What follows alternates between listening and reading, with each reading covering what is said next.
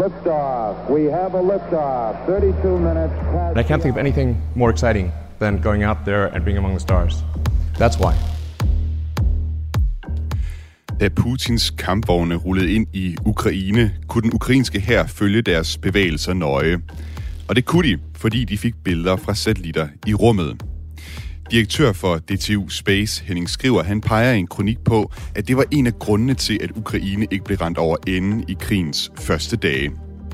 Teknologien har indtaget rummet. Nu mangler vi investeringerne, skriver han, og opfordrer danske politikere til at investere mere i satellitteknologi, så Danmark kan følge med i teknologikapløbet. Du lytter til den nye rumalder på Radio 4, og jeg spørger om lidt Henning Skriver, hvor stort et problem han mener det er, at der mangler investeringer i satellitter. Senere i udsendelsen, så skal det handle om pølser. For nylig der narrede en fransk fysiker nemlig folk til at tro, at et billede af en skive chorizo i virkeligheden var et billede af en stjerne taget af webteleskopet. Jeg taler med en postdoc i astronomi om, hvad chorizo-pølser og stjerner har til fælles. Du kan som altid sms ind undervejs i udsendelsen ved at skrive ind til nummeret 1424 med dine spørgsmål og kommentarer. Skriv også gerne, hvorfra i landet du sender din besked, og hvad det er, du hedder. Mit navn er Thomas Schumann. Velkommen til den nye rumalder. Discovery, go at throttle up. Zero G, and I feel fine. Capsule is turning around. Tranquility Base here. The Eagle has landed.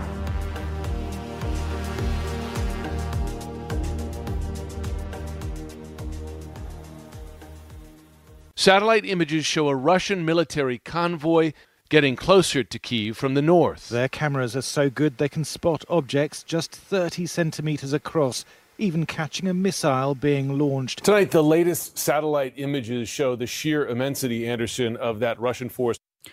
Ja, Putin har nærmest ikke kunne skjule et eneste træk under invasionen af Ukraine, fordi hundredvis af satellitter i rummet konstant har taget billeder af, hvor de russiske kampvogne rykker frem.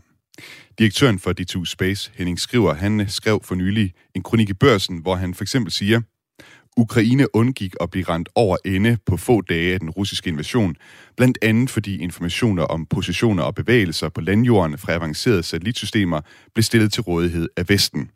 Danmark er en stærk spiller på det område, som også bør styrkes og tænkes ind i et kommende forsvarsforlig. Henning Skriver, velkommen til den nye rumalder. Tak for det. Altså direktør for DTU Space, og du har i øh, din kronik fra børsen her altså en klar opfordring til politikerne på Christiansborg, nemlig at der i næste forsvarsforlig skal øremærkes midler til danske virksomheder og forskningsmiljøer, som arbejder med rum- og satellitteknologier. Men før vi kommer til den her politiske del af det, kan du så uddybe, hvad du mener med, at krigen i Ukraine har lært os om vigtigheden af satellitter? Men, det er jo klart, det der er specielt ved satellitter, det er jo, at øh, de, øh, de svæver jo over os, kan man sige, i mange hundrede kilometers højde. Og, og vi har muligheden for at overvåge områder, som man ellers ikke har direkte adgang til. Og det gælder jo både på sikkerheds- og forsvarsområdet, men det gælder jo også øh, det, øh, i klimaovervågning øh, osv. Altså det, der er specielle ved satellitterne, det er, at de kører jo rundt om jorden, og, og de kommer forbi, og man kan bruge dem til at se på områder, som ellers øh, måske er utilgængelige.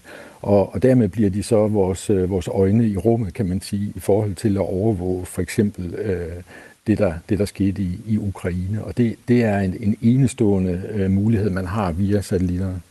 Ja, kan du give os nogle konkrete eksempler på, hvordan det var, satellitter de hjælp øh, Ukraine med at bremse Putins invasion i, i de første dage af invasionen? Ja, altså nu kender jeg jo kun til det fra, fra medierne, men altså der er jo ingen tvivl om, at øh, det, vi har jo alle set øh, de meget øh, fine billeder fra Maxar, som, øh, som viser virkelig øh, troppebevægelser, som jo er en information, som øh, helt sikkert har været brugt i, øh, i, øh, i krigen. Øh, så, øh, så, så der er ingen tvivl om, at den slags informationer er uvurderlige i den situation, der har været i Ukraine. Og nu nævner du øh, virksomheden øh, Maxar, og det kan man også sige, det er jo øh, også en forholdsvis øh, ny udvikling, om man vil, inden for rumfarten, netop at private virksomheder som Maxar og også en virksomhed som Planet for eksempel, at de øh, har de her mange satellitter i kredsløb om jorden, som konstant øh, tager billeder, og altså kan for eksempel hjælpe til her. Øh, hvad er det for en udvikling, vi har set i løbet af de seneste år? Jamen det er jo helt klart, som du siger, det er jo øh, et indtog af rigtig mange øh, private spillere på det her marked, hvor det jo tidligere var, var de store rumagenturer, øh, som, som øh, dominerede det. Nu har vi mange, mange forskellige private aktører, og det, det er jo også, altså det er jo også et, et, et billede på, at, at der er faktisk noget, øh, man kan bruge den her teknologi, øh, og dermed er der også private firmaer, der går ind på området. Så, så det viser jo helt klart, at der er noget at, at bruge det her til. Er det noget, vi er stærke på også her i Danmark?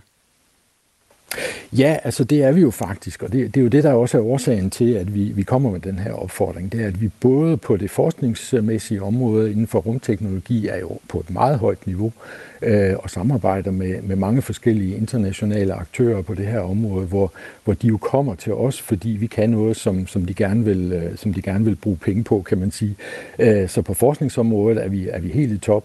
Øh, og det er også klart, at der er en, en stribe danske virksomheder, som allerede er med, men som i meget højere grad kunne komme endnu mere med på det her område. Så vi har simpelthen en mulighed for at, at, at opdyrke endnu mere et område her i Danmark, øh, et højteknologisk område, øh, hvor, hvor vi faktisk kan gøre os gældende på, på verdensplan. Jeg ved, kan du give nogle eksempler på, hvor det er Danmark for eksempel, altså i forhold til, til sådan noget med at tage billeder af, af jordoverfladen, ligesom vi har set med, med krigen i Ukraine. Kan du give nogle eksempler på, hvor det er, vi i Danmark også øh, har know-how inden for det? Ja, altså vi har jo, vi, altså det der, den måde det foregår på, det er jo, at vi, vi bidrager så for eksempel med forskellige instrumenter til, til internationale satellitter, øh, og, og som så kan man sige, kan bruges til at, at lave overvågning. Så det er, på, det er på instrumenteringssiden. Og der kan man sige, det kunne vi sådan set lige så godt, øh, kan man sige, bidrage med øh, fra, fra dansk side, sådan at, at vi kunne sidde med ved bordet, fra dansk side, øh, når beslutninger bliver taget og når systemer bliver designet, øh, der, der kan vi bidrage til, at vi faktisk har noget viden på højt niveau, som, som andre aktører, internationale aktører, er interesseret i. Øh, så vi kan bidrage til, at at, at faktisk, at øh, man fra dansk side kan komme med helt op i, i toppen, når beslutninger bliver taget omkring den her type øh, teknologier. Det er den ene side. Den anden side er jo også, at vi arbejder med at udnytte de her data til at, at se på forskellige ting. For eksempel, når vi øh, overvåger Arktis øh, ved hjælp af satellitter, hvor vi både selvfølgelig klimamæssigt kigger på på gletsjer og på havis og på indlandsis, men også bruger de samme typer observationer til at undersøge, er der skibe mm-hmm. øh, i området, som ikke burde være ja. der, enten fordi de fisker ulovligt eller, eller andre årsager. Øh, så, så, så det arbejder, arbejder vi også med, ja. den slags øh, og, det, og, det, og det vender vi også tilbage til senere, Henning. Øh, jeg har fået en øh, uh, sms fra øh, en lytter, der hedder Tommy, ude fra Vestjylland. Han skriver, at det er lidt morsomt, at flertallet af de satellitter er sendt op med russiske raketter. Altså, han mener nok, de satellitter, som øh, har taget billeder for eksempel af krigen i Ukraine, det er jo rigtigt nok, at øh, for eksempel sådan en rumraket som Soyuz rumraketten har været lidt en arbejdstest. Det vil også ændre sig på det seneste, har det ikke, Henning Skriver? Det er helt klart. Det er jo helt stoppet nu, kan man sige. Ikke? Øh, og, øh, men, men der var jo en, en periode, hvor det var den billigste måde at få, øh, få satellitter i rummet på, og det, det udnyttede man så. Øh, men det er klart, det har, det har totalt ændret sig nu. Look at the space economy. And what does that mean? That means jobs. That means gross national product. Henning skriver, at du har en øh, opfordring til Folketingets politikere i din øh, kronik øh, i børsen. Du skriver, vi skal være foran på viden og teknologi, så vi ikke bliver taget på sengen, hvis konflikten rykker ind i områder, hvor Danmark involveres som aktiv deltager, deltager i forsvarssamarbejdet i EU og NATO. Teknologien har indtaget rummet, nu mangler vi investeringerne. Du skriver også, at øh, der skal øremærkes midler til danske virksomheder og forskningsmiljøer, som arbejder med rum- og satellitteknologi i det næste forsvarsforlig. Øh, hvor mange penge mener du, der mangler på det her område, Henning Skriver? Ja, altså vi kan jo, øh, vi kan jo prøve at sammenligne os med, med vores nabolande, Norge og Sverige. Og øh, der har man, altså det er jo ikke kun til rumteknologi selvfølgelig, det er til hele forskningsområdet inden for forsvaret de steder. Der bruger man 2% af forsvarsbudgettet. Og øh, der kan man jo sige, at øh, med de ekstra penge, der er øh, udsigt til, til forsvaret, der nærmer vi os jo måske 50 milliarder i alt. Så der taler vi jo altså om, om en milliard øh, til forskning i det hele taget. Øh, og nogle af dem øh, kunne vi jo så øh, mene, at det var interessant at bruge dem på rumteknologi. Men det, det, kunne, være et, det kunne være et pejlemærke, kan man sige. Mm-hmm. Kan, kan du komme ind på, hvad det er for et altså behov for investeringer, du ser? Ja, altså det er jo klart, at øh, vi, vi har brug for, at vi øh, har mulighed for at udvik, udvide det øh, kæmpe potentiale, vi allerede kan se, vi har i den viden og de kompetencer, vi har på universiteterne, herunder på DTU, men også andre universiteter, øh, til yderligere at lave forskning, der er relevant for det her. Det er den ene side, og den anden side er selvfølgelig, at at i samarbejde med industrien kan vi så udvikle løsninger, sådan at det faktisk kan skabe arbejdspladser i danske virksomheder, øh, og vi kan være med til at, at levere ting til de forskellige rumsystemer. Øh, og og det, det, de to ting er jo øh, meget vigtige. Mm-hmm. Vi talte sammen øh, i går også, øh, Henning, øh, om det her emne, og der nævnte du også over for mig, at der er et uudnyttet potentiale i Danmark. Hvad er det for et uudnyttet, uudnyttet potentiale, du ser? Ja, det er jo, at altså, øh, vi kan jo se, at øh, vi bliver jo kontaktet af for eksempel amerikanske, øh, både NASA og amerikanske organisationer og andre internationale, i forhold til, at øh, jamen, øh, de vil sådan set gerne øh, bruge vores, den, te, den viden og den teknologi, vi har.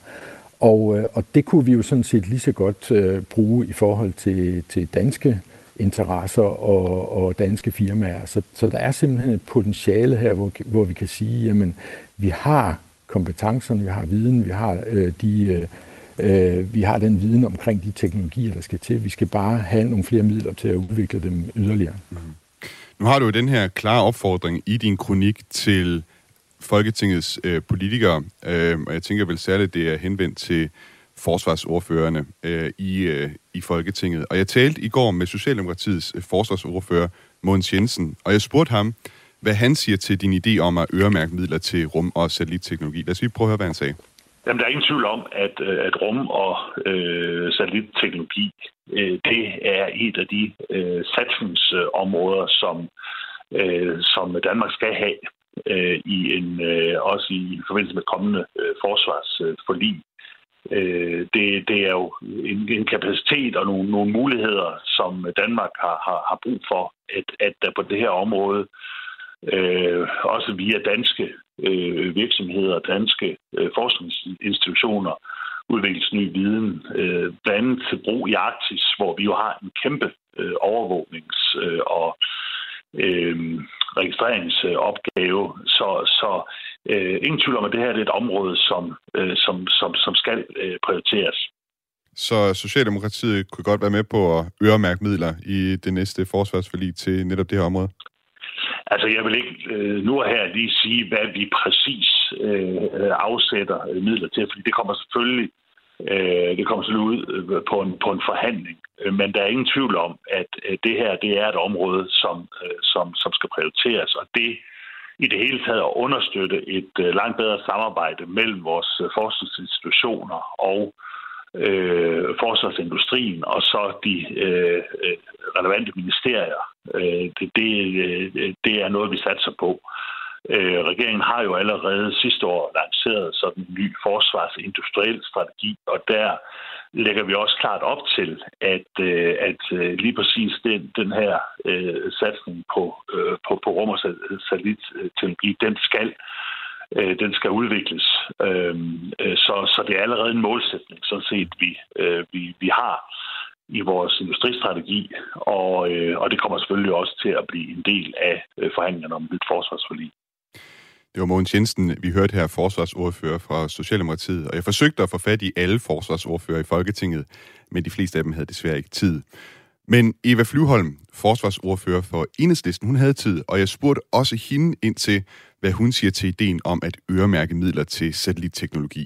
Jamen, jeg synes sådan set, øh, at, øh, at ideen om øh, at lave noget forskning for, for nogle af de øh, ekstremt mange milliarder, der nu bliver afsat til forsvaret, den synes jeg sådan set er, øh, er meget fornuftig.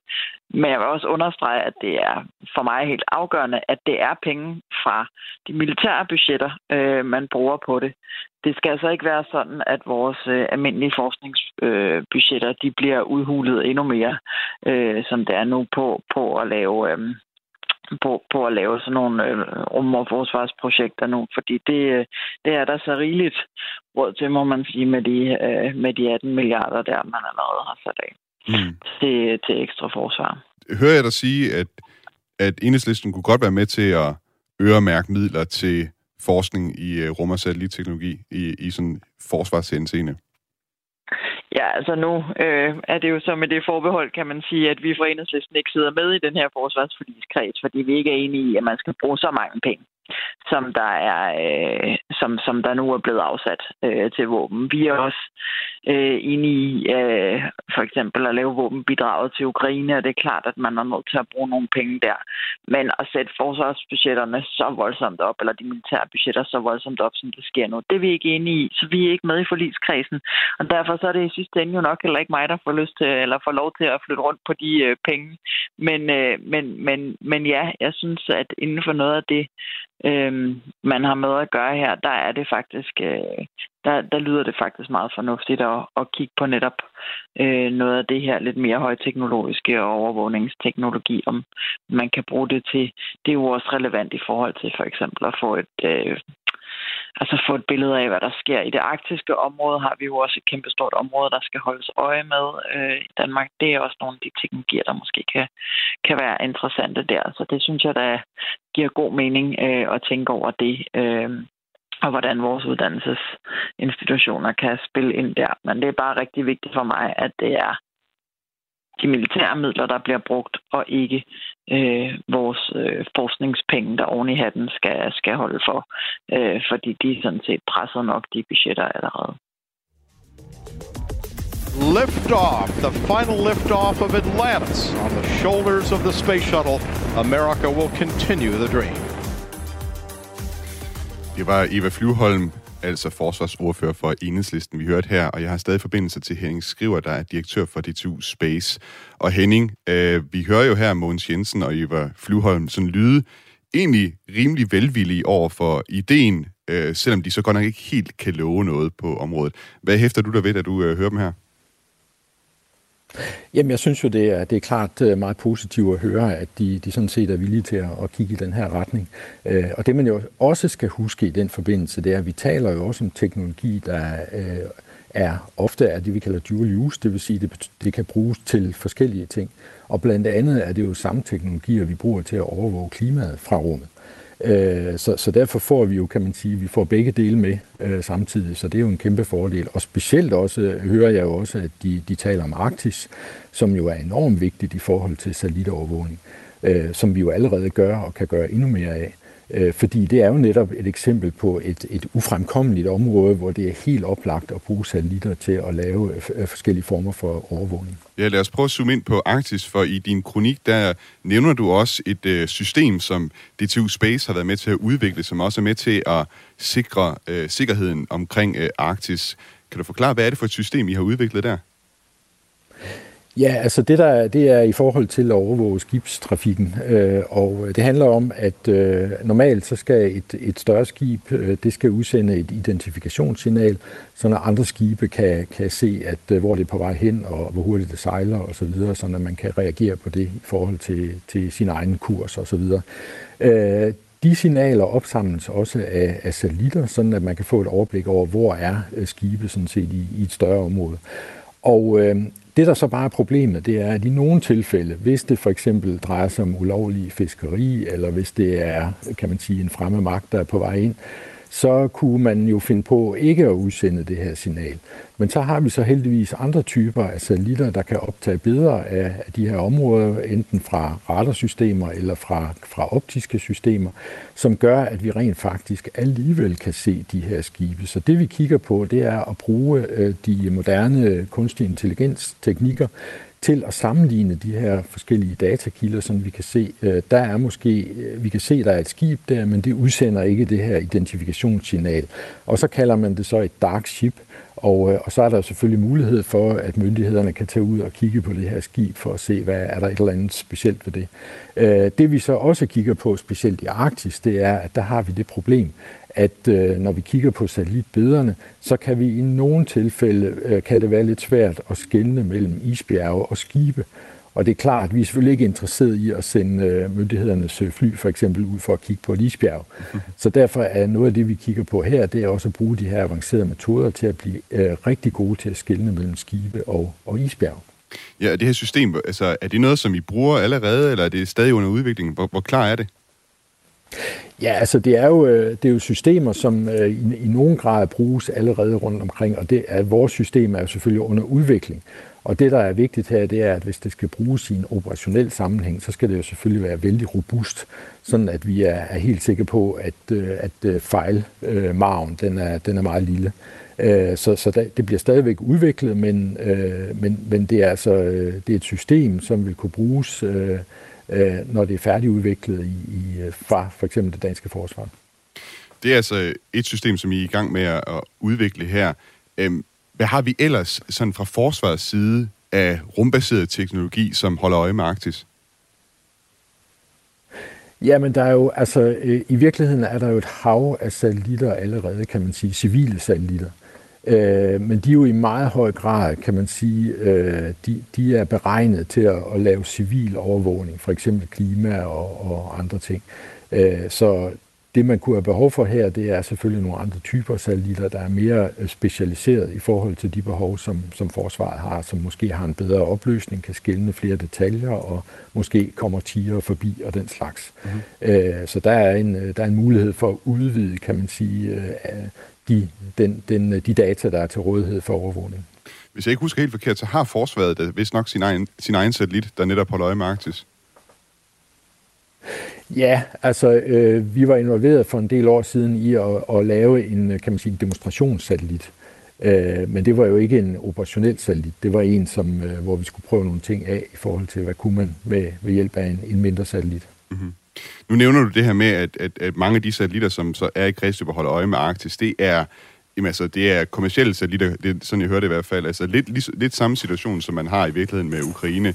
Kunne man ikke bare øh, gå ud på markedet, øh, det marked, der eksisterer i forvejen, og så bruge den teknologi, øh, bruge de, de virksomheder, der er derude, og så sige, det, det er ligesom det input, det, det er ligesom det data, vi bruger til at holde øje med Arktis? Jo, det er klart. Det er selvfølgelig, det, det er jo, det skal man selvfølgelig. De, de data, kan man sige, og satellitter der til rådighed, skal man selvfølgelig bruge i så, så høj grad som muligt. Det vi bare siger, det er, at vi har faktisk her en mulighed for at være med på det her øh, marked, kan man sige, fra den side. Så vi kan, vi kan, øh, vi kan bidrage både fra forskningssiden og fra virksomheder til at komme ind på det her marked, øh, og dermed også være med til at skabe nogle nye arbejdspladser i Danmark, og det er jo interessant. Hvis der nu ikke kommer de her midler, som du øh, efterspørger i din kronik, hvad, hvad, hvordan vil det så stille Danmark som rumfartnation? Jamen det er klart, igen, altså vi, vi kommer ikke til at udnytte de helt klare potentialer, der er, og, og så er der selvfølgelig nogle andre, der vil, øh, der vil overtage, kan man sige, det, hvor vi kunne have gjort os gældende. Øh, så, så det er jo ærgerligt nok, men det er så det, der vil ske. Mm. Vi har en øh, uh, sms her fra en uh, lytter, der hedder Claus. Uh, manipulation af radarresponser er velkendt teknologi, så er der kun et spørgsmål om tid, før skibe ligner et isbjerg og eller er usynlige på radar. Jeg ved ikke, uh, Henning Skriver, har du et bud på, hvor, hvor avanceret teknologien er i den retning? Ja, nej, det, det tør jeg virkelig ikke sige, men det er jo klart, altså det er jo det, det klassiske, kan man sige, kapløb, øh, som, øh, og der må vi jo så bare udvikle endnu bedre teknikker til at, at, at skille mellem isbjerge og, og skibe, og, og undgå, at øh, et skib, eller at vi stadigvæk kan se et skib, selvom det forsøger at skjule sig som et isbjerg. Mm-hmm. Henning, hvad, hvad vil være dit næste skridt, hvis nu øh, den her opfordring i din kronik, den ikke, øh, den ikke bliver mødt med, med handling fra politisk side? Hvad vil så være næste skridt fra, øh, fra jeres side? Jo, men det er jo klart, at vi vil selvfølgelig blive ved med at, at, at, at, beskrive, hvor, hvor, øh, hvor, hvor god en sag vi faktisk har her. Men det er jo også klart, at vi, vi fortsætter selvfølgelig øh, med de midler, vi har, øh, med at udvikle og være med til at udvikle den her teknologi. Det vi bare siger, det er, at, at det er bare ærgerligt, at der er nogle, faktisk nogle rigtig gode muligheder, der går forbi både danske forskningsinstitutioner og danske virksomheder. Men det er klart, at vi, vi vil selvfølgelig i den grad, det er muligt, øh, forsøge stadigvæk at, at, at følge med. Men der er jo også den udfordring, at, at det kræver jo altså mm-hmm. også, at man virkelig er med i forreste, forreste række teknologisk osv. Så, videre. så, så det kræver selvfølgelig en vis øh, en vis mængde midler, kan man mm. sige, for at være med. Så det kan selvfølgelig være, at vi risikerer at, at, at, at falde bagud. Mm. Henning Skriver, tak fordi du var med i den nye rumalder i dag.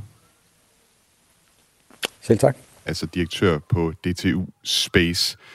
Om lidt, så skal det handle om pølser og stjerner, for det er for nylig lykkedes en fransk forsker at narre folk på Twitter med et billede af en skive chorizo, som han sagde var et knivskarpt billede af en stjerne, der var taget med webteleskopet.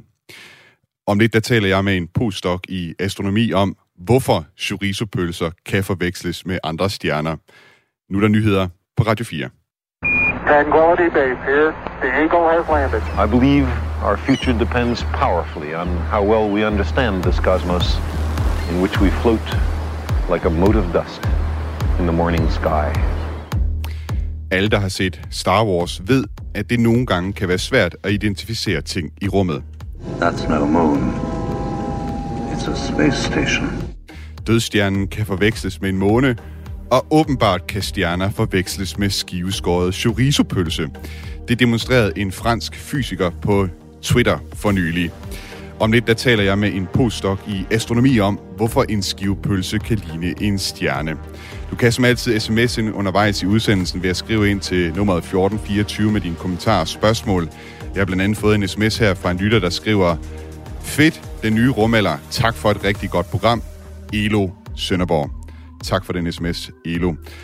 Og øh, tak for, ja, husk at I altså, kan skrive ind på 1424, og skriv også gerne, hvad I hedder, og hvorfra I landet, yes, I sender jeres sms. Du lytter til den nye rumalder på Radio 4. Houston Discovery, go ahead. Discovery, go at throttle up. And Discovery Houston, we've got a good picture of Steve. Roger roll, Discovery. Jakob Lysgaard Rørsted, velkommen til den nye rumalder. Tusind tak. Du er postdoc fra Aarhus Universitet på Institut for Fysik og Astronomi, og du forsker i stjerner til daglig. Ja, det er rigtigt. Kan du godt lide chorizo? Ja, det kan jeg. Jeg synes, ja? det er et udmærket valg af skiveskåret pålæg. Ja. Er det, er det en favorit? Ja, det synes jeg faktisk. Ja. Jeg synes også, at det går godt i varme retter, ikke kager og andet. Det, jeg vil sige, jeg har det selv på samme måde. På pizza også er det rigtig mm, godt. Ja. ja. Og jeg spørger dig selvfølgelig, fordi den franske fysiker Etienne Klein for nylig tog en del folk på Twitter benæsen. Han havde postet et billede af en skive chorizo på en mørk baggrund, men skrev altså, at det var et billede af den nærmeste stjerne, Proxima Centauri, og at billedet var taget af webteleskopet. Jeg har faktisk også billedet her, som du kan se, øh, Jakob. Ja. Øh, blev du narret? Troede du, at det her det var et øh, billede af en stjerne? Nej, det, det vil jeg sige, det, det gjorde jeg ikke. Der havde men... du skarp nok, øh, hvad skal man sige, øh, astronomiøjen til at se, at det var, det ja, var ikke en stjerne, det her. Ja, og, og så vidt jeg ved, så var der også en, en astronom, der havde lavet joken før, mm. øhm, og så kiggede jeg på det. Men jeg vil sige, at det kunne godt være, at det har snydt andre, udover ja. det brede internet. Jeg testede den på min kone, og sådan, hun var sådan lidt på afstand, der kan det altså godt lide en stjerne. Ja. Øhm, vi, te- vi testede den også her lidt på redaktionen, og der, der var altså også folk, der faldt for den. Ja, ja. ja, ja. Det er jo, altså, hvad hedder det, vi skal tale her lidt om, om, om pølser og, og stjerner, og sådan øh, lighederne imellem det. Øh, men før vi gør det, det kan være, at vi lige skal have på plads, øh, Jakob, hvad det er for en slags forskning i stjerner, du laver til daglig.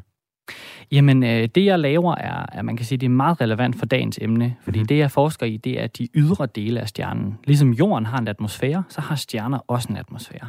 Og, og mit arbejde går ud på at forstå de her atmosfærer, og så prøve at lave dem i en kæmpestor supercomputer. Altså okay. en mange, mange tusind gange kraftigere, end hvad man har derhjemme. Og så prøve at bygge de her stjerneatmosfærer og forstå, hvad er det egentlig, der sker på overfladen af, af stjerner som solen. Ja, og det ville jo være det, for eksempel med sådan et billede som det her, øh, hvis man tog sådan et billede, eller man tager også nogle billeder af solen for eksempel, der ville det være overfladen, der man ser den, som du modellerer i dine øh, computermodeller. Ja, ja, lige præcis, faktisk. Ja. Så, så meget, som man kan tale om, om en overflade af stjerner. Ja. Jeg har taget lidt øh, forskelligt øh, slags øh, skiveskåret øh, pølse med her i dag. Vi har øh, chorizo, som jeg holder her. Så har vi noget øh, salami, træstjernet selvfølgeligvis. Og så har vi noget kødpølse. Men jeg tænker, vi starter med chorizoen, for det er ligesom det, der var grundlaget for det her tweet. Og hvis jeg tager sådan en skive frem her og øh, giver den til dig, Jakob, du får den der. Tak. Hvis nu øh, den skive der øh, var et billede af en stjerne, hvad er det så på stjernen, vi ser på den her skive chorizo? Jamen, man kan sige, jeg tror også, det, der har fået folk til at forveksle øh, den her chorizo med, med et rigtigt billede fra en stjerne, er naturligvis den røde farve, mm-hmm. og så er det med, at der er nogle, nogle lysere plamager og pletter på den. Mm-hmm. Og når vi ser billeder for eksempel af solen, som der nok der er mange, der har set, så er det netop, at vi ser den her sådan en eller anden baggrundsfarve, men også, at, at overfladen er jo ikke ens. Der er de her store lysende pletter. som på solen er, er to forskellige ting, øh, men, men de helt store, vi kender, det er det, vi kalder aktive områder okay. på solen. Og hvis man kigger på sådan en chorizo her, så har den jo tydeligt nogle, øh, nogle store hvide pletter af aktive områder, og også nogle, nogle mørkere pletter. Hvad hvad er, de, hvad er det, der sker der på solen, altså med de aktive, og, altså de lyse områder og de mørke områder? Hvad er det, der sker helt præcis der? Jamen, man kan sige, det er to forskellige ting, som jeg sagde. De aktive områder er der, hvor solen, man kan sige, laver en form for udbrud. Der er simpelthen der er mere energi. Det har noget med solens magnetfelt at gøre, eksempelvis. Men ellers så drejer det sig om simpelthen om temperatur af det her materiale, der er her. Øh, fordi stjerner, de lyser, fordi de er varme. Fuldstændig som vi kender jern. Hvis der er jern, så lyser det ikke. Så varmer du det op, så bliver det rødglødende. Hvis du varmer det mere op, så bliver det hvidglødende. Og det er det samme, vi har med solens overflade. At der er nogle pletter, der er mørkere. Det er, fordi de er koldere, og nogle, der er lysere. Det er, fordi de er varmere. Okay. Hvordan kan det være, at, at, at, at en stjerne ikke bare er sådan uniform i forhold til, hvor varm den er over hele overfladen? Ja, det er fordi stjernen ikke rigtig har en overflade. Ja. Øh, så det er fordi det, vi kalder en stjernes temperatur, det er ligesom sådan et eller andet, man kan sige, det er en form for gennemsnit. Og det drejer sig om, at, at overfladen ikke er sådan en fysisk overflade, som vi kender på jorden, man kan stå på.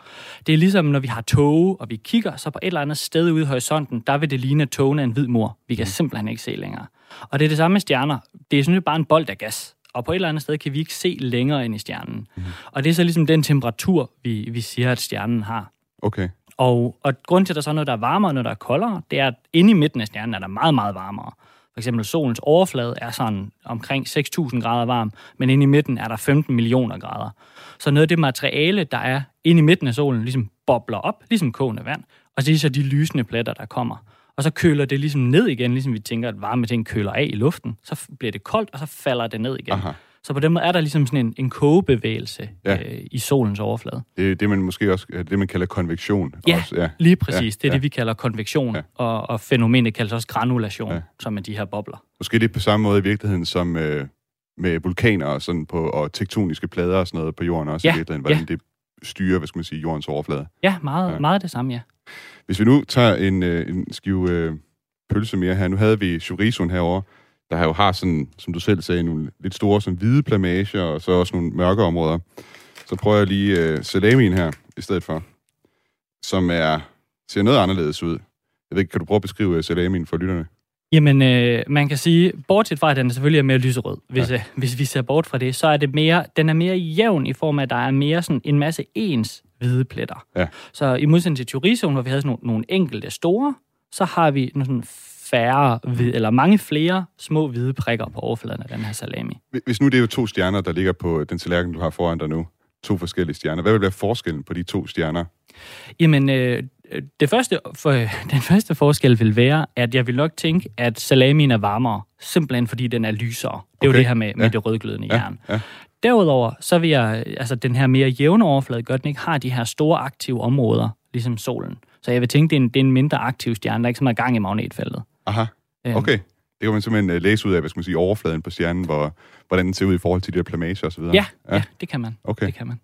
Vi har fået en uh, sms fra vores uh, lytter Claus, som har skrevet ind, kan man sige, at jordens kredsløb foregår inde i solens atmosfære.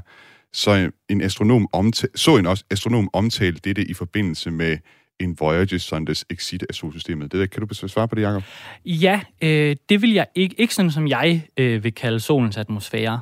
Øh, men det er rigtigt, vi er, øh, man kan sige, jorden er inde i det, man nok vil kalde solens magnetosfære, mm-hmm. som er at, at området af verdensrummet, som er domineret af solens magnetfelt. Det er der, vi har alle de her, vi har en masse lavet partikler fra solen. Det er det, der giver nordlys eksempelvis. Mm. Og det er den, som, øh, som Voyager forlad, forlod, mm. øh, og, og det er der, man har snakket om det. Mm. Øh, jeg vil tænke solens atmosfære som sådan relativt tæt på overfladen, mm. hvor der ligesom er, man kan sige, der er nok gas til, at der stadigvæk er en sol. Fordi udenom solen har vi også det, vi kalder coronaen, som nok i dag har et lidt anden klang, men, men solen har en corona. Mm. Og den er også enormt varm. Den er måske altså 20, 30, 40.000 grader varm. Men hvis man var der, ville man alligevel fryse ihjel, fordi der er så lidt af den. Ja. Så der er nogle enkelte partikler, der er meget varme, men der er ikke så mange af dem. Og det er det, vi fx kalder coronaen. Så på den måde består solen af mange lag, og det, jeg vil kalde atmosfæren, er simpelthen bare, man kan sige, laget af gas omkring overfladen. Mm-hmm.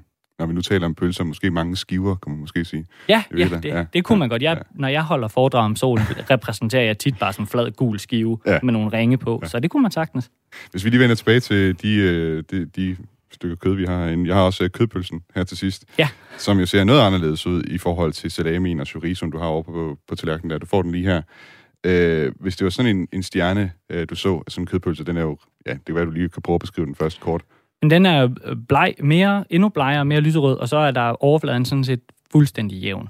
Hvad, hvad, hvad vil du sige om, om, om sådan en stjerne, hvis den så ud som kødpølsen her? Jamen, øhm, det er altså igen lidt varmere, fordi ja. den, den er lysere, måske også det hvidlige, så den er varmere, men omvendt, så, så sker der ikke noget på overfladen overhovedet. Det ligner nærmest ikke engang, der er noget, noget granulation. Okay. Det kunne være, der var, hvis man sådan zoomede ind. Men ellers kunne det være altså, et objekt, hvor der ikke skete noget på overfladen. Det kunne være altså, en stjernerest, en hvid dværg, eller, ja. eller, eller noget andet, hvor der ikke, der ikke var det her kogende liv i overfladen. Okay. Jeg, jeg kender også, øh, jeg ved også fra solen, der har man jo også sådan noget som øh, solpletter og sådan noget, altså, som, ja. som man også kan se. Altså, det er jo i virkeligheden, det ligner jo mørke øh, områder. De er, mm. de er i virkeligheden ikke så mørke, det er bare relativt set i forhold til resten af overfladen, så de køligere, så vidt jeg har forstået, og derfor så øh, forekommer de mørke. Men er der, er der stjerner derude, som simpelthen ikke har sådan noget?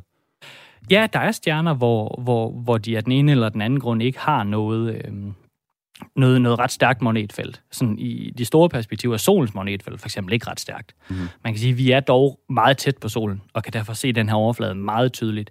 Den slags billeder har vi ikke af andre stjerner overhovedet. Øhm, så det kan være, at for andre længere væk vil solen bare ligne en skive kødpølse. Ja. Altså fordi så meget sker der alligevel ikke, okay, øh, okay. ikke på solens ja. overflade. Og, og man kan sige, at hele historien her, det startede jo også med, at der i virkeligheden blev offentliggjort en masse billeder af webteleskopet, og man kan sige, de her, øh, for eksempel den franske fysiker, han morede sig lidt med at og så byde ind med et billede, som ikke, ikke var et billede af en stjerne. Men alligevel, altså sådan et teleskop som webteleskopet, verdens største rumteleskop, ville det kunne tage sådan nogle billeder, hvor man kan se overfladen af stjerner, eller skal der i virkeligheden meget større teleskoper til?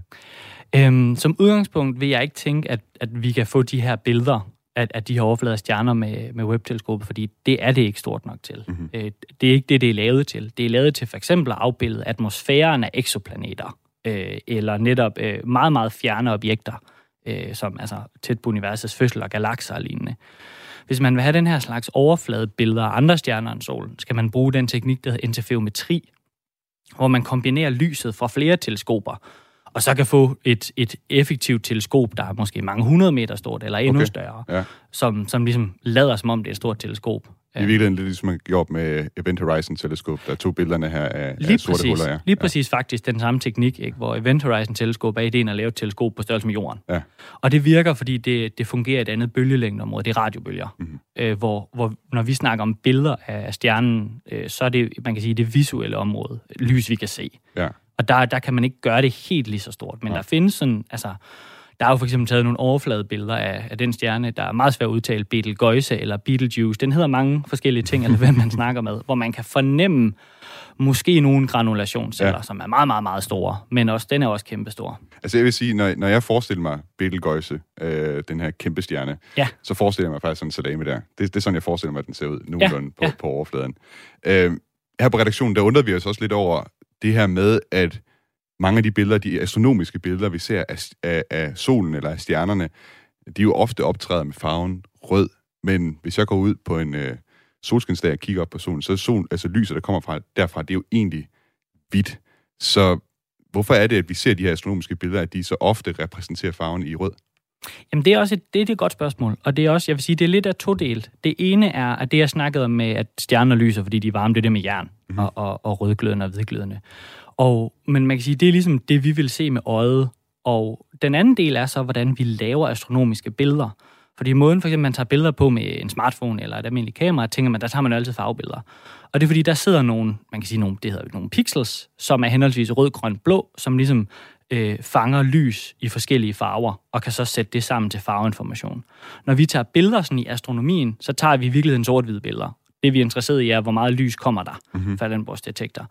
Så hvis man vil lave et farvebillede, så tager man sådan, sætter sådan set et filter foran teleskopet, svarende til, altså, man kan sige, I kan tænke på det som et, et stykke folie, rød folie eller grøn folie, foran øh, ens øh, apparat, der tager billederne. Så har man måske tre billeder af det samme, lægger dem oven på hinanden, og så har man noget i farve. Okay, ja.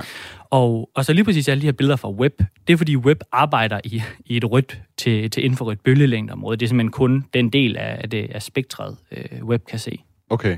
Ja, infrarød, det er jo ikke noget, vi normalt selv kan se, så det er vel også noget, man som astronom går ind og lægger på bagefter, eller hvad, de farver, vi ser Præcis. i, i webs øh, billeder, ikke? Præcis, og der ja. findes fra de fleste, der kender billeder af solen, det er taget med det, der hedder SDO, Solar ja. Dynamics Observatory, som er en NASA-satellit, der kan tage billeder af alle mulige bølgelængder.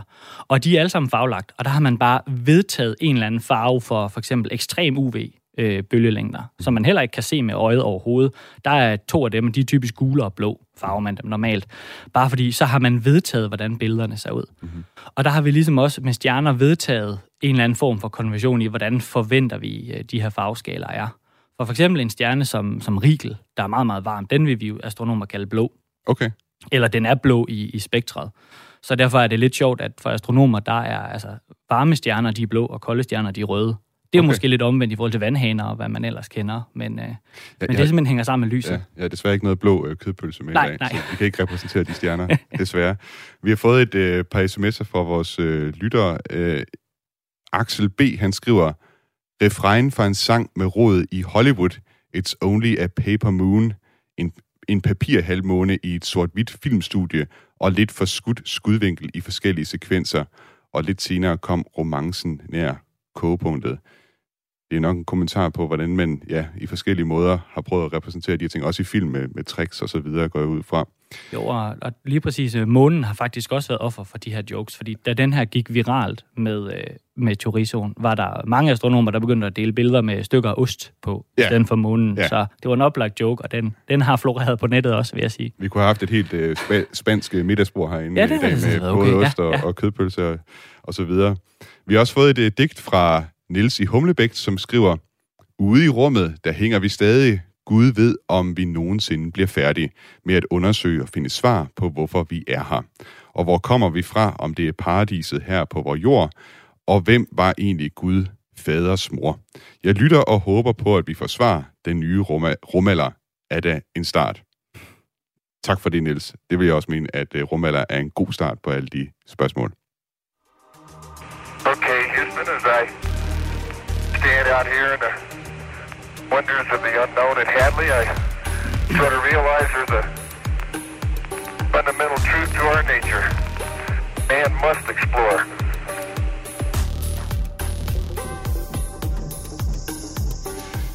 Jakob Lysgaard Rørsted, altså postdoc på øh, Aarhus Universitet på Institut for Fysik og Astronomi.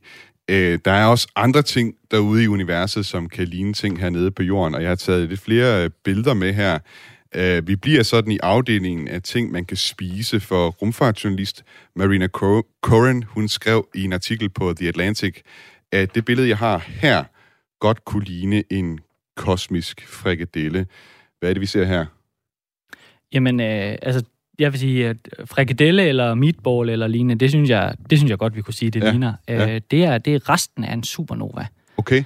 Og øh, det er sådan set en supernova, man opdagede for i 67, tror jeg det er, altså for, for lang tid siden, hvor man opdagede den her rest af supernovaen. Så vidt jeg, altså den, den er sprunget i luften, mens jorden har eksisteret.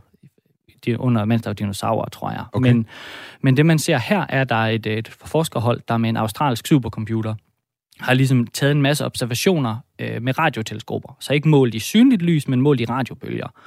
Og så øh, sat det sammen med den her supercomputer til at danne det her billede af, af resten af den her supernova øh, som jo er, som er en stjerne, der er eksploderet, da den døde. Og hvis man ikke lige ser øh, frikadellen for sig som det første, så kunne man også sige, at man, man ser en sky i virkeligheden ude i, i rummet.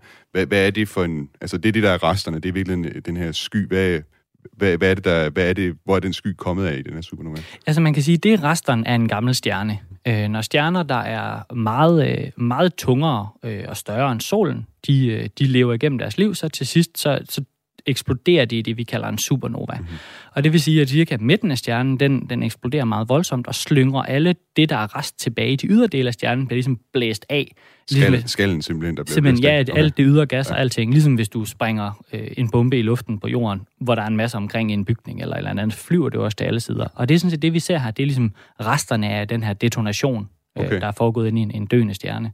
Jeg tænker, vi bliver lidt i samme øh, boldgade med mit øh, næste billede her øh, et billede, som, eller hvad kan man sige, et objekt i rummet, som har fået øh, navnet katteøjetågen. Hvad er det, vi ser her? Jamen, øh, det er det, man kalder en øh, planetarisk tåge, som, som ikke har noget med planeter at gøre, men man kalder det en planetarisk tåge, eller på engelsk en nebula. Mm-hmm. Og øh, det er faktisk lidt, som du siger, i samme kategori, for det er også resten af, af en, en død stjerne. Okay. Det er bare en stjerne, der er mere sammenlignelig med solen, øh, så ikke så meget større end solen. Og når de, når de dør, så er de ikke helt kraftige nok til at lave sådan en supernova, men så bliver alle de yderlag simpelthen blæst af af det, vi kalder stjernevind. De simpelthen bliver blæst af, og så er der noget tilbage i midten. Og det er jo det, jeg sagde med, at inde i midten af solen er der meget varmere end i de ydre dele. Så når du blæser alle yderdele af, så det er der tilbage meget, meget, meget varmt. Mm-hmm. Så det udsender rigtig, rigtig meget stråling. Og det gør sådan set, at det lyser ud på alle de her dele, så vi kan se dem. Mm. Så, og det, der er tilbage inde i midten, er det, vi kalder en hvid dværg. Ja, og det er, det, altså, det er derfor, det har fået navnet, ikke? fordi du har ligesom har togen omkring, som er nærmest i sådan cirkulære øh, formationer, og så inde i midten, der har du et hvidt objekt derinde. Og hvad siger du, der er, der er derinde midt i øjet? Det er det, vi kalder en hvid dværg, øh, som, som er, man kan sige, det svarer til, til, til midten af solen, kernen af solen, når den er færdig med sin udvikling. Og det, man også ser den her, den grund til, at den er interessant, er, at, at den er meget velstuderet. Den er også studeret med Hubble og faktisk også øh, Webb-teleskopet. Man kan se en masse struktur i de her ting, der, er sådan, der ligner sådan nogle bølger eller nogle skaller eller noget, man kender. Og det gør faktisk, at vi kan sige noget om, hvad den stjerne foretaget, inden den døde der har været sådan nogle pulser, den har stået sådan og, og vibreret eller, eller lignende, kan vi sådan sige ud fra, fra billeder som det her. En af de ting, jeg synes, der er fascinerende ved, ved rummet, det er også, at øh, så vidt jeg har forstået i hvert fald, så de grundstoffer, som vi er lavet af, for så vidt også øh, de grundstoffer, som kødpølsen herover er lavet af, de jo kommer rent faktisk inden fra stjernerne, og bliver jo først frigivet, når det er, de springer i luften. Øh, særligt det supernovaerne med, med tungmetaller som, som guld og så videre. Ja, jamen det er, det er fuldstændig korrekt. Øh, man, hvis man kan forestille sig det periodiske system eller lignende, så alt, der er op til jern og nikkel, det kan dannes, mens stjernerne lever. Mm. Øh, det er rigtigt, det bliver ikke frigivet, før de så dør, men alt tungere end jern og nikkel, det skal dannes i en af de her øh, meget øh, kraftige begivenheder, for eksempel en supernova-eksplosion. Jeg, jeg har et billede øh, mere her, øh, som på engelsk har navnet Cartwheel Galaxy, altså på øh, dansk øh, vognhjuls galaksen. Det er billedet her, der faktisk er taget af webteleskopet, som vi, vi har talt om et par gange. Hvad er det, vi ser her, Jacob? Jamen, øh, udover det er det et meget, meget flot billede, vil jeg sige. Det er et af de der første billeder fra web, hvor man er sådan, okay, det er altså virkelig, den kan noget. Øh, men det vi ser er en galakse, og det, vi ligger selv i en galakse, altså jorden kredser om solen, og solen bor i den galakse, der hedder Mælkevejen. Det er det, vi kalder en spiralgalakse. Se, den, man kender den måske fra, fra billeder, eller ja. fra sådan nogle tegninger, hvor der er sådan nogle, nogle arme. Og det her, det er også en spiralgalakse. Men det, der er sket med den her, er, at den på et tidspunkt i sit liv, vi gætter på, det er for sådan en 200-300 millioner år siden, så er der en anden galakse, der er stødt ind i den. Så okay. den er blevet ramt lige i midten i bullseye, som man vil sige. Der, der er simpelthen noget, der er stødt ind i den i midten, som har lavet den her ret, så er der lavet sådan en, en trykbølge ud af minder om, hvis du kaster en stor sten i noget sand, så kommer der ligesom sådan en fordybning og en kant. Puff. Præcis. Ja. Og det er ligesom skubbet til det ydre gas, og så lavet den her ydre ring, hvor der bliver født en hel masse nye unge stjerner, og så er der samtidig den her øh, komplicerede struktur ind i. Så vi ser simpelthen resten af, man kan sige, et frontalt trafikuheld mellem, mellem to galakser. Og det er derfor, den har den her struktur, hvor det er, at, øh, hvis man skal beskrive billedet lidt, altså det er jo sådan en ring, der ligesom er yderst omkring den, ikke? og så har vi inde i midten, som du siger, altså en, en kerne i virkeligheden. Og du siger, det er ude yderst i ringen, det er i virkeligheden øh, det er nye stjerner, der bliver dannet der, eller hvad? Ja, det er det måske også i virkeligheden i den, i den inderste ring, ja. øh, som, som er faktisk der. Det er derfor, der er to ringe, og det er det, man ikke ser i så mange andre galakser. Det er derfor, den, den er sjov. Det er sådan set nok i virkeligheden den inderste ring, der er den her, resten af den her trykbølge, der er på vej ud af. Okay. Jeg har forstået, at, at, at det faktisk øh, er samme skæbne, som, som vi kommer til at, at opleve, hvis vi lever så længe i hvert fald, hvis menneskeheden kommer til at, at blive ved med at, at være der øh, sådan nogle millioner år ud i fremtiden, eller hvor lang tid, jeg kan ikke huske helt præcis, hvad det er, men i hvert fald Andromeda-galaksen, øh, den nærmeste galakse på, på Mælkevejen, den er også på vej til at støde ind i, øh, i Mælkevejen. Ja, den er vi på, på kollisionskurs med. Der går nok sådan i størrelseordenen 4-5 milliarder år. Okay. Øh, men, men vi er Trods på kollisionskurs ja. med den, og vi, de er ret meget lige store jo, så der vil man have sådan to, der sådan, de vil køre mere igennem hinanden og lave sådan noget, og man, altså, det vil sikkert enormt spektakulært ud på himlen. Mm-hmm. Men, øh, men ja, det er helt rigtigt. Vi, vi forventer, der sker noget af det samme. Noget af det samme, så det også, vi også kunne ende i sådan en, øh, for en fremmed øh, civilisation derude, så kunne de kigge på Andromeda og Mælkevejen, der er stødt sammen og sige, det er en, en vognhjulsgalakse. Der vil man nok nærmere faktisk tro, det bliver det, vi kalder en elliptisk galakse, fordi de er ret meget lige store. Mælkevejen og Andromeda er ret præcis lige store, så det er mere sådan altså, to biler, der støder sammen, hvor, hvor det her er mere måske en cykel, der støder ind i en bil fra i vognhjulsgalaksen. For der er en stor forskel i massen. Øh, og Mælkevejen og Andromeda er så tunge begge to, at de vil nærmest bare ødelægge hinanden og blive til sådan en fælles sky af stjerner i det, vi kalder en elliptisk galakse. Jakob, øh, det har været en, en fornøjelse at, at have dig med i studiet i dag og tale om alt fra kødbølser til, til galakse her. Tak fordi du, øh, du vil være med i dag. Jamen øh, selv tak. Altså Jakob Lysgaard Rørsted, der er postdoc på øh, Institut for Fysik og Astronomi på Aarhus Universitet. A ship like no other, its place in history secured, the space shuttle pulls into port for the last time. Its voyage at an end. Før vi runder helt af for i dag, så kan jeg lige nævne et par smånyheder, som er måske er værd at følge med i. Navnet på Andreas Mogensens mission til den internationale rumstation i august 2023, øh, og også det mission patch, han får, det bliver offentliggjort i aften ved Ungdommens Naturvidenskabelige Forening i København. Det kan livestreames øh, kl. 18 på Ungdommens Naturvidenskabelige Forenings YouTube-kanal, som altså hedder UNF Danmark, så følg med i det. Og så kan jeg også sige, at noget af det, jeg har fulgt med i, det er, at øh, den NASA's kæmpe raket Space Launch System er kørt ud til startrampen, og NASA sigter altså efter at sende Artemis 1-missionen afsted den 29. august. En mission, hvor man skal teste Orion-kapslen på en flyvetur omkring månen. Den skal blandt andet gå i kredsløb om månen og så vende tilbage til jorden. Den her mission vil tage øh, 39-42 dage, og vi varmer op i den nye rumalder i næste uge. Programmet var tilrettelagt af Frederik Lyne, redaktør af Camilla Høj Eggers. Mit navn er Thomas Schumann, og musikken, du har hørt undervejs i udsendelsen, er lavet af T-Shot Starfish. Hvis du kan lide den nye rumalder, så vil jeg anbefale dig at downloade Radio 4's app og tryk på følg ud for den nye rumalder. Så får du en notifikation hver gang, der er en ny udsendelse. Hvis du har tips, ris, ros eller andet, så skriv til mig på den nye rumalder, radio4.dk. Tak fordi du lyttede med. Ad Astra. We should have a base on the moon, like a a permanently occupied human base on the moon and send people to Mars, you know, and a city, build a city on Mars. That's what we should do.